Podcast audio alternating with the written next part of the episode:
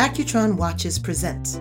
From New York City, this is The Accutron Show, a time travel through American culture with your hosts, Bill McCuddy, Scott Alexander, and David Graver. Visit AccutronWatch.com and discover the brand that has made American history with an all new proprietary next generation electrostatic energy movement. Accutron. It's not a timepiece, it's a conversation piece. It's hard to notice, but there's there's a lot of progress everywhere, and everybody's focused on the doom and gloom part of it, and and not on the progress that we're actually making. The person you heard at the top of the show is Henk Rogers. He's a video game designer and entrepreneur and the managing director of the Tetris Company. But first up, I'm Bill McCuddy along with writer Scott Alexander and editor David Graver here for a special episode of The Accutron Show. Stay tuned. This podcast is presented by Accutron Watches. Visit our website, accutronwatch.com, and discover our iconic SpaceView 2020 collection, recreating the stunning visual impact of the original open dial design combined with an all new electrostatic energy movement. Time just changed again. The Accutron SpaceView 2020. Graver, what do you do for the environment? What's your thing that you do you recycle? Do you put the I do recycle. I tr- I try not to use. Boy, this long pause tells it all. And, Yeah. and this is what I feel like. I, this is how I, I ride my bike a people are. lot. You ride your bike. Yeah, I try. I mean, but that's part of that is because it's more practical in New York City a lot of times to ride my bike. So like, but that's a nice win-win. But it's Our guest today rides a bike, and he can afford to ride just about anything he wants or be taken anywhere in anything he I, wants. I did. It is really frustrating. In the, if you want to do something like I was, I got concerned about plastic a couple months ago, and I was like, "How can I get plastic out of my life?" And I and I did a lot of stuff, got the plastic, you know, out of those parts, and was like, "Is there any plastic left in my life?" I was like, "Most of it." Everything. I mean, Yeah. it's you know? everywhere. like every single thing you buy in the supermarket. I try not It's to use single-use plastic, but it's everywhere. It's absolutely So everywhere. it's Those hard. commercials with the bottles that are just endorphins and blah blah blah. And I'm not even kidding. This is like it's depressing. It's like torture Right. porn. But I think you have to keep your head up, Yes. Yeah. Bill. All right. know, I mean, you can't I- just get hopeless about it. You got to have a, you know, a sense of mission and a sense of because it's important. I think about it, but I'm not sure I do anything. And I wonder if that's what most people, because they just don't see the results. And it's depressing to watch giant uh, ice sheets of ice come off of. Uh, Well, it's like if you're standing, uh, ever sta- stood next to a really big ship and you can uh, uh, in the harbor, you can push against it and push against it and push against it. It feels like it's not moving, and after about five minutes. It will start to move, but it takes that much pushing to go in. You have to, the energy has to go in. And I think a that, lot of energy sounds like has been going in. No, that's true. Really? A lot of energy has been going into this issue now for 20 years, right? And in the last five years, it seems to have gotten quite serious. So I feel like as long as we keep pushing, this is not me saying it's fine, we can relax. I'm saying as long as we keep pushing, we do round a corner at some point. You also have to be mean sometimes, and if you see someone who is being irresponsible and not recycling, you have to say, "Could you please recycle that?" Ah, I do I believe hate you, those ha- you have That's to- you? That You do that? individual, an individual bottle or can is probably not going to make the every difference. bottle matters. But, but also, do you know that recycling is broken in the United States? yes. So it's like uh, most stuff I is not getting think- recycled anyway. I also think as a country, we drink half a bottle of water and leave the other half. I see Well, I cannot millions. stand like I, I did one thing I did do was get rid of bottled water in my life. Where I was like, this bottled water makes me just angry. Like the Mhm. idea that it just even exists. I guess that's a So, start. Just Uh, stop using bottled water. Like that's the one tiny thing you can do. Then you don't have anything to recycle. You just have a water true. bottle. Henk Rogers uh, is fascinating because he founded or sort of found and brought to America the video game Tetris. So he is responsible for that addiction. I'm that responsible many of us for uh, me getting a C in geography. in many, many of us. and have. there is a new film on Apple TV Oh, Plus. it is. I've been fantastic. Taron It's Egerton plays. Pretty it. really excited. fun. It's I a fun loved movie. it. But his new end game is saving the planet. He actually walks the walk, rides the bike, and uh, he is going to tell us all about the money he's put up personally, how he is going state by state and country by country to get everyone to uh, an initiative by 2045 to be self sufficient. Uh, he's doing it in his own home. Uh, it's a fascinating story. It will make you believe that you can do something. Uh, and it has its roots in the 1960s, like uh, your fine folks here at Accutron.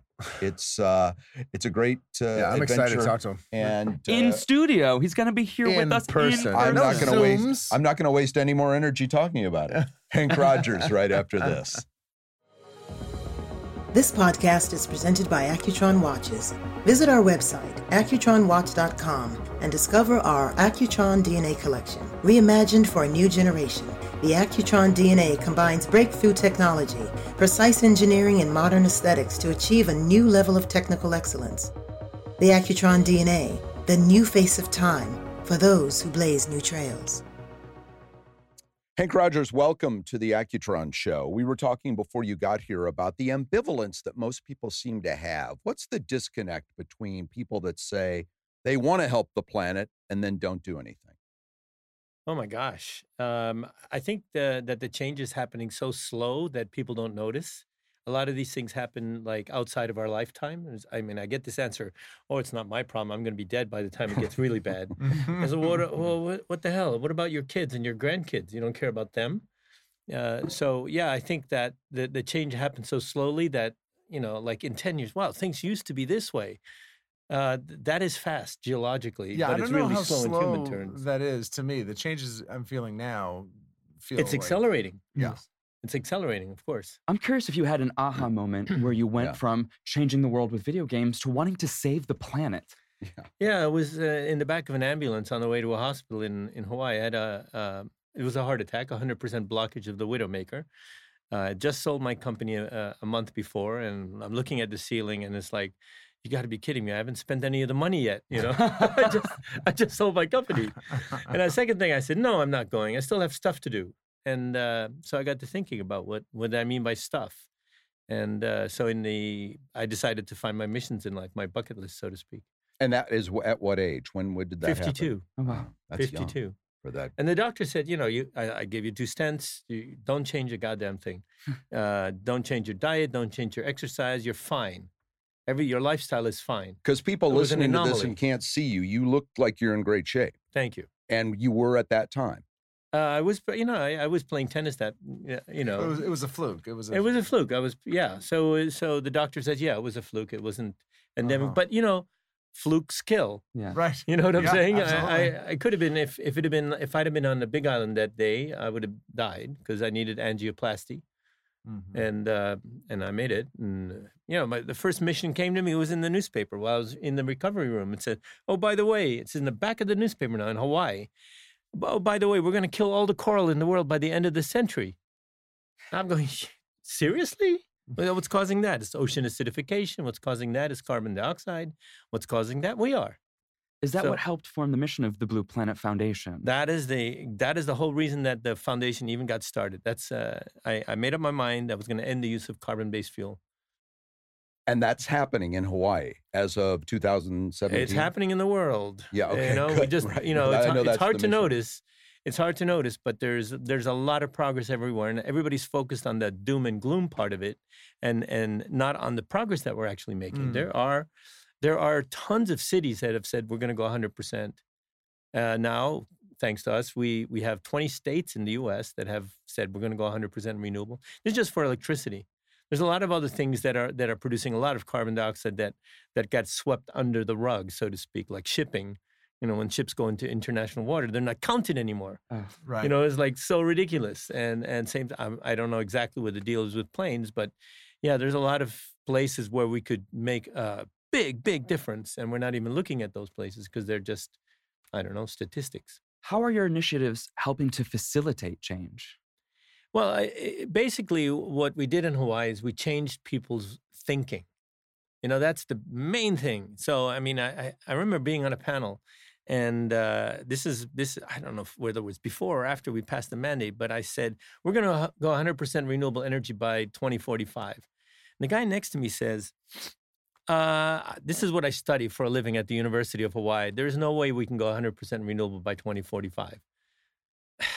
We're like, "What?" Okay, so I said, Well, I'm not as smart as this guy, so I'm going to do it anyway. And guess what? guess what? We have already hit our 2030 goal of 40% renewable energy. today. So explain to people what that means exactly. Are you 100% solar, wind? So what what it used to be is the the utility made uh, made all basically all of the electricity from oil and coal, a billion dollars of coal and two billion dollars of oil, a year. Okay, and so Or that's just Hawaii. this is just Hawaii. Right. This is Hawaii. Uh, so that's what we were up against. And, uh, you know, Hawaii, if anything, is the mecca of wind and solar. We have trade winds to die for.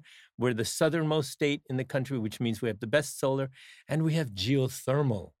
Are you kidding me? Geothermal is a bottomless pit of energy that is just mostly untapped for stupid reasons, uh, as far as I'm concerned. Right. Uh, so yeah, there's all this stuff there.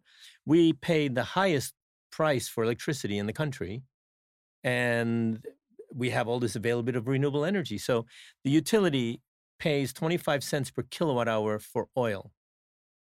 Just remember that, and they make their old business model is 10% on the price of oil.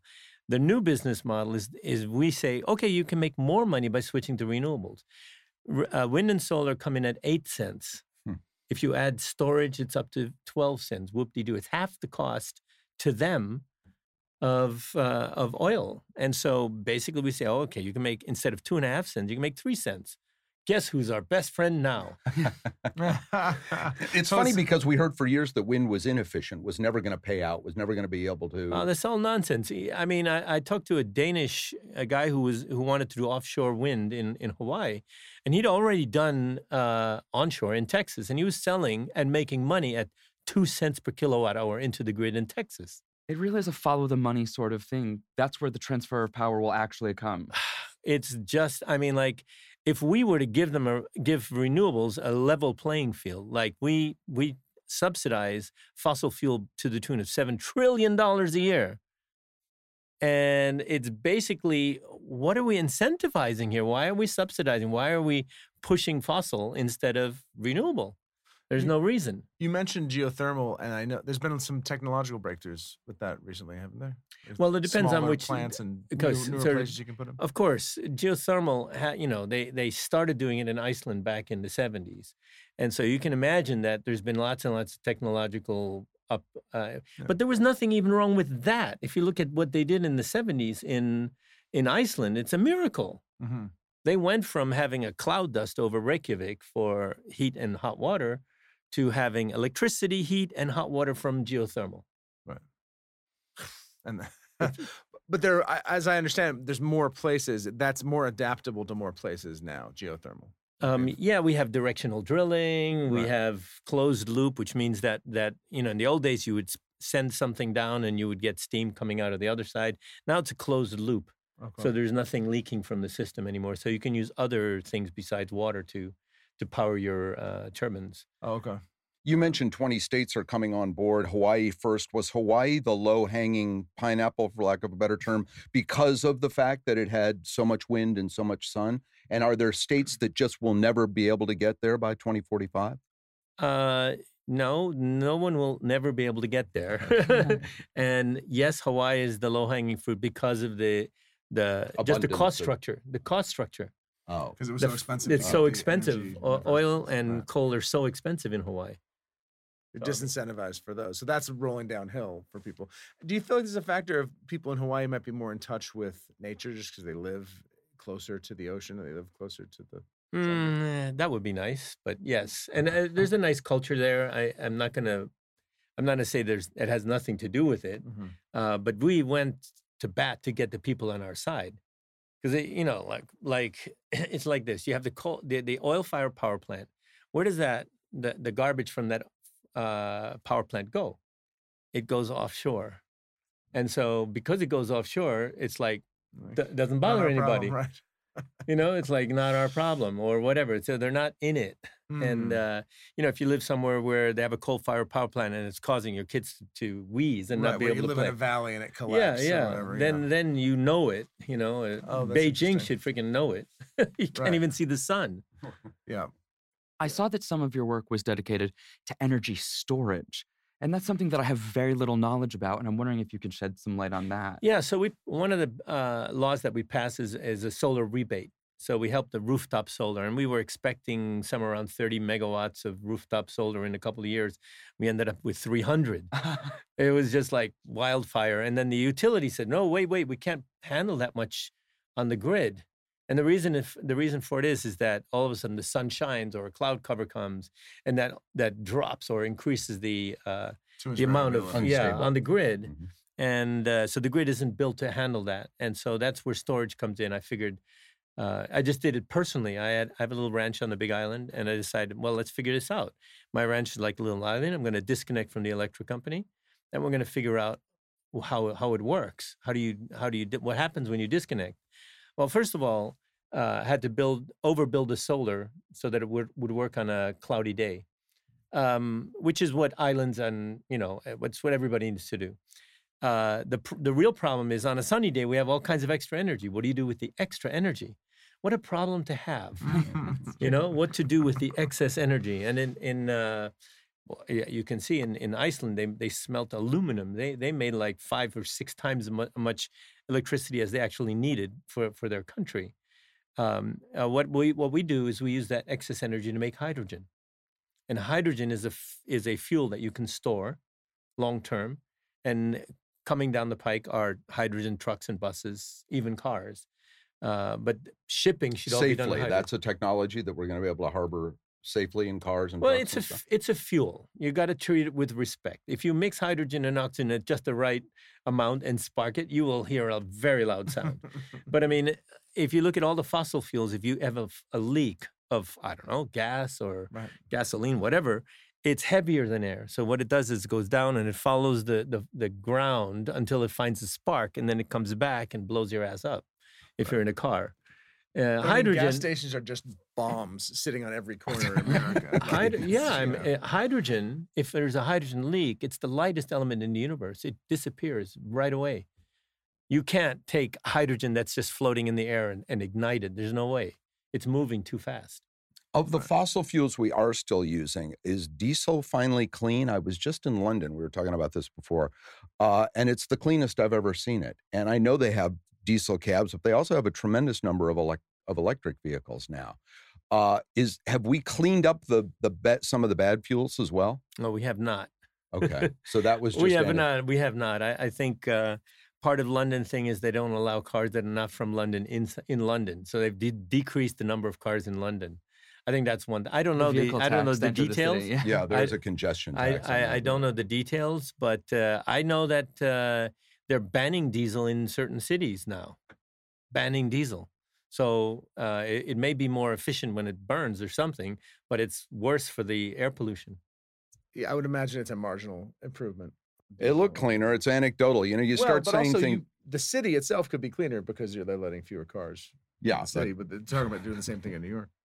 Uh, what's our best city? What's our worst city in the United States? I have no idea. Really? Yeah, I mean, Has I- New York gotten better in the time you've lived here? Well, I, I when I lived here uh, as a student, I mean, if the if if it snowed, you know, within hours it would be covered with soot. And what year? Is, what year is that? Uh, so I left New York in '72. Mm-hmm. So, So, right, so soot was falling. From, I mean, you hear about people dining. You didn't want to eat outside on the sidewalk. Oh, because yeah. you get your food Oh, would yeah. be covered in soot. Oh yeah, and and and uh, the building I lived in uh, basically was heated with bunker oil. bunker oil. right. Yeah. And people were burning their trash probably still. Uh, I don't know about that. I mean, I have, you know, I was a high Yeah. school student. It, it wasn't really my Right.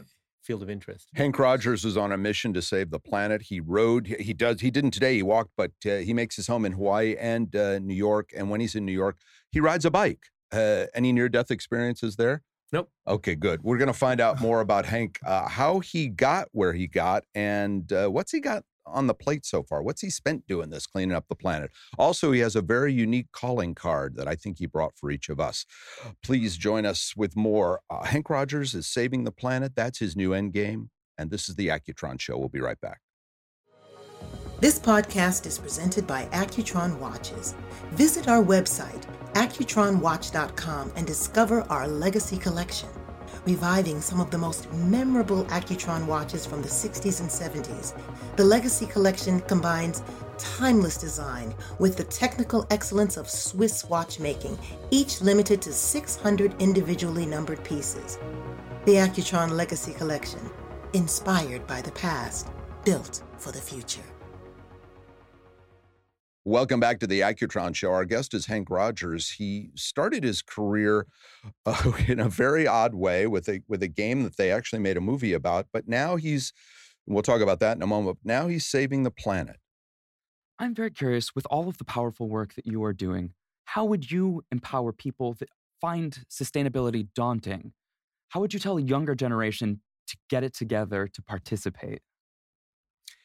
Um, you know, it's it's it, it's funny. Uh, we we kind of expect the United Nations and then countries to sort of get their act together and fix this problem, but in their moment of glory with the Paris Agreement, they haven't been able. First of all, their uh, ambitions aren't aren't high enough, and second of all, even those ambitions, nobody's on track. So uh, it really isn't going to get done by the United Nations. We just have to accept that fact. Okay, once we accept that fact, and we realize that it's the United People that are going to get this done. Then, um, in we as individuals need to take action in our own lives wherever we can. So, if you know something about your behavior that could improve, you know, like you know, I, I state, say start small, turn off a light in a room where there's no people. What's the point? You know, you you uh, at night I see all these buildings with lights on everywhere, and it's it's just ridiculous. Why are they on? There's nobody there. Uh, and there, there's so many things like that. Um, with rubbish, you know, you can see people just throw their rubbish in different places. Pick up the pick up after yourself. These are all uh, you know very common sense things. But once you start a, a habit yes. of doing something, which I've got a bunch of different habits. You you mentioned that I ride bicycle, um, but you know I'm uh, I sold a company, so I've I have how can I say I'm well to do, so to speak. So in Hawaii, all my property, my my ranch and my house off grid uh, I have electric vehicles which I uh, charge only at my ranch. I mean wow. that so so my travel, my vehicle travel is all off grid also. So, you know, the place that I really can't do anything about is air travel. Uh, and uh, well, I made up my mind I'm not doing a private jet, so I, I always fly commercial. So that's uh, that may be something, but still, that's still a, a big a big thing. And then there's the whole supply chain of everything I consume. Right. You know, I, I don't know where it comes from and I don't know where it goes, and that's that's on me. Uh, and I'm kind of working on figuring out how to make that transparent. I find really interesting this idea that you're doing inst- like like you said, the Paris Agreement and these kind of large worldwide, countrywide initiatives, they might be too big of a bite to take out of this problem. That you're going state by state and saying, "Hey, what if we just get this state yeah. to agree? Just get this one." And that's that feels like a a more practical. It's a bite-sized chunks. It's instead yeah. of trying to eat the whole meal all, all at once. where's where's the frontier? Where's the front on that fight? Yeah. Um, for me, the the the, the low-hanging fruit in this fight is islands. Okay. Because Hawaii is an island, and uh, you know they they we pay the most for electricity. Right. And so now I'm working on island countries. So last year we did uh, Tonga, Tuvalu, Palau. Okay. So we're going island country by island country. The ones and, that are about to disappear into the sea. Yeah, so if you talk to Tuvalu, if you want to talk to me and talk about climate change, you better talk fast because we're not going to be around. but here's the deal, you know, um, the, the the deal is how much does it cost? Is it going to cost us to fix climate change? That's one price point. And how much is it going to cost us to move everybody that lives within 10 meters of sea level? Right. New York, London, Tokyo. Yeah, they're talking about New York as becoming the next Venice. Yeah, in our, I mean, our, in our children's lifetime, it yeah, may start to sink. So, so, and then this is the question of reducing the amount of carbon dioxide that's in the atmosphere. And what, what are we doing? We're adding to it.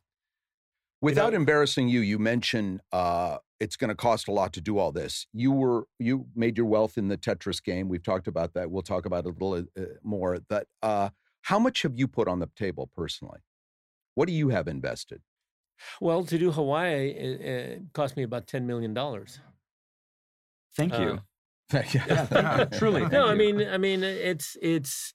We did things like had ch- uh, school children go door to door and exchange three hundred thousand light bulbs, thereby having a conversation between a child and adult about climate change. Oh, that's great. That's uh, really you know that kind of thing. That's so to I mean, David's point about how are we going to get yeah, we, to- we Person got- by we- person. Yeah, we and we we have a person in the Blue Planet Foundation dedicated to speaking to school children. He's out in classrooms every day. That's what we do. I mean, it's, it's got to be the kids. The kids stopped us from smoking. Right. You know, all of this, all of these uh, public service messages like cigarettes are going to give you cancer, you're going to die, blah blah blah. It didn't work. It's when they got to our children and said, you know, your father is going to die if he if he continues smoking. And and when my when one of my children asked me, can you please stop smoking? It yeah, I'd I'd like you to be around. You know that uh, that hit us personally. And if our children say, you know what, can can you please stop uh, burning fossil fuel? Uh, you're ruining my future. You're ruining my the my life. Our planet. Well, but giving an, an option, a replacement option, is really helpful. Like I've heard, heat pumps apparently are a big energy saver for houses. People are talking about getting heat pumps put in instead of air conditioning systems and and gas boilers. Yeah, how stupid is it to have an air conditioner in one part of the house and a pool heater in the other side, and they're both using fossil fuel? And and what we really need to do is get the cool from the pool into the house and the heat from the house into the pool. That is a classic classic heat pump, you know, thing. Right. So yeah, I mean, uh, it just we we th- those are two different companies. That's the problem. Right. One is an air conditioning company, and one is a pool heater company. Uh, but engineers can figure this stuff out. Yeah. Your uh, road to advocacy began where? We talked about the the heart attack was the turning point for you doing something with the planet, but I wonder if in the '60s you witnessed any kind of protest and and thought, okay, one man can do something or one person can. Oh yeah. So so I was 17. We protested one, two, three, four. We don't want your effing war. Uh, we closed. the- We went on strike. This is after Kent State, Mm. and uh, you know the whole nation went on strike. We went protest, and uh, why? Well, what did the Vietnamese people ever do to us that made us want to go over there and kill them, or them kill us? I mean, it's, look at look at today we're best of buddies. It's like it's so ridiculous that we fought that war, um, and so what that made made me think or made me believe is that we, the people, can actually stop a war. We, the people, can actually stop climate change if we. change the behavior of the government. oh yeah, I mean yeah, absolutely. But you learned it starts with laws and not just talking about it. And that was the thing that you did in Hawaii and that you're trying to do in, in all the states is to get real laws enacted that say by this date you will be All right. So first of all, if no deadline, no action. You know, if you don't give it a deadline, it's like you, you tell your your kid you got to clean your room, and there's no deadline, then it's never going to get cleaned. 2045. Yeah. So 2045 is it was a negotiation between us and the politician. We wanted 2040. Uh, they they wanted 2050. We negotiated and got 2045. 2045 turns out to be the hundredth anniversary of the United Nations. Ah, Let's fix everything by 2045. We're on the SDGs, the Sustainable Development Goals. Let's have the next 15 years, 2030 to 2045, be the Regenerative Development Goals. Let's fix everything that we've broken about nature and put back everything that we've stolen. I mean, that's what it is. And we and you talk about fixing the planet. It's not the planet. The planet is fine without us. Well, what it is is our environment. We're basically killing ourselves Fixing our air and yeah, our water. our our drinking water, our our oxygen, our everything that we need, the, our food production, uh, all of that stuff is at stake here, and we're just playing. I don't know with dynamite. This we don't know where this goes if we just let it go. Now, I think that that technology and and willpower will win over climate change. That's just the way I'm. That's the way I'm wired. how do you maintain optimism in this battle to keep our air clean, to keep our water I, clean? I, I look for solutions. Uh, I look for people who are on the right side of things. If you if you listen to the the climate leaders like Greta Thunberg or or um, uh, Christiana Figueres, it's not too late. It is definitely not too late. Well, you could say it's never too late, but uh, now is much better than tomorrow. Doing something is better than doing nothing. Absolutely. Yeah. And and you know, people ask me if I have hope. And I say, no, I don't have hope. I have determination. and practical solutions. And, oh, the and- practical solutions. I mean, it doesn't even need a practical solution. You know, like um, John F. Kennedy said, "We're going to the moon." He didn't have a practical solution. He just said, "We're going." Yes. You know, and and uh, when we decided to go to war in World War II or whatever, there's no practical solution. We just have to go and do this. Right. Uh, If you and start the- thinking about like how, How. you're going to get bogged down. Yeah. And Are we all going to be driving World War II. electric cars in the next five years? 10 years? We should I- be I driving them hope- now. I hope so. Yeah. You know, I, that's what I do. I know. There's a and I lot know- more. I was driving yesterday. I saw a Kia electric, and I was like, "Oh, Kia's making electric cars." Like, there's Everybody's going to make electric cars. Yeah. Everybody. Yeah. Now, And there are get the- deadlines. There are you get- actual deadlines there from are a lot actual of companies. deadlines and and so that's the next thing that we're doing is we're eliminating internal combustion engines from being sold and that's what we're working on hawaii now I mean, norway's already done it no more electric uh, no more uh, internal combustion after 2025 what do the gas stations do?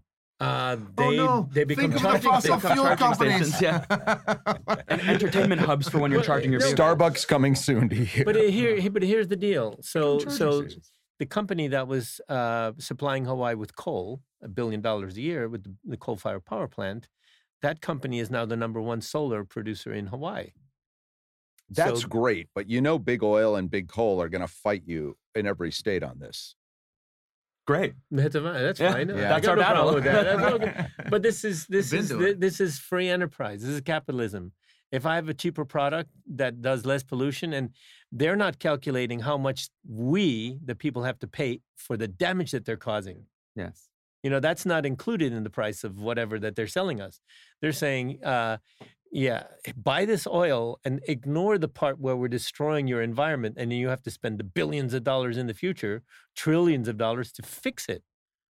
Okay, you guys fix it. You should that should be the part of your cost.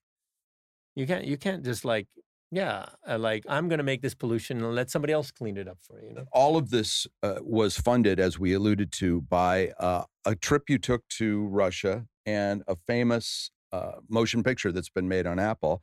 Uh, you're the guy that brought Tetris to the United States. I what so I my real claim to fame is I brought role playing games to Japan in 1983. I made the first role playing game in Japan. I ended up with a publishing company. which is like the home of role playing games. Was that just to be Black Onyx? be Yeah, that was like- Black Onyx. And then and then what happened was I started traveling around the world looking for games to bring to Japan as a publisher, and I found Tetris at a Consumer Electronics Show. Um, and then you know then Nintendo was coming out with Game Boy, and I looked through all the contracts that uh, anybody had about Tetris. Nobody had handheld, so I went after the handheld rights. Yeah, the movie's fascinating because there were a lot of loopholes. There were a lot of different uh, people that were trying to get into that space, and you had the tenacity. Taron Egerton plays you uh, to camp there, meet the guy that actually developed it, become friendly with him, party with him, and uh, it's a fun. It's a fun ride. It's a fun movie. Yeah. It's a fun movie, and I'm writing the book because the movie is a fun movie, and the the, the actual story is different, but just as interesting. What's uh, when's that coming out? I'm looking for a um, uh, how can I say a an agent. I'm just d- wrapping it up now. Yeah, I would think you would have no difficulty with the with the life you've had and the mission that you're on, uh, getting anybody to tell your story. It was a very dramatic. Um, there was much tension in the film, and I'm wondering if you felt that opposition, the immense amount of opposition that is depicted. The tension was definitely there.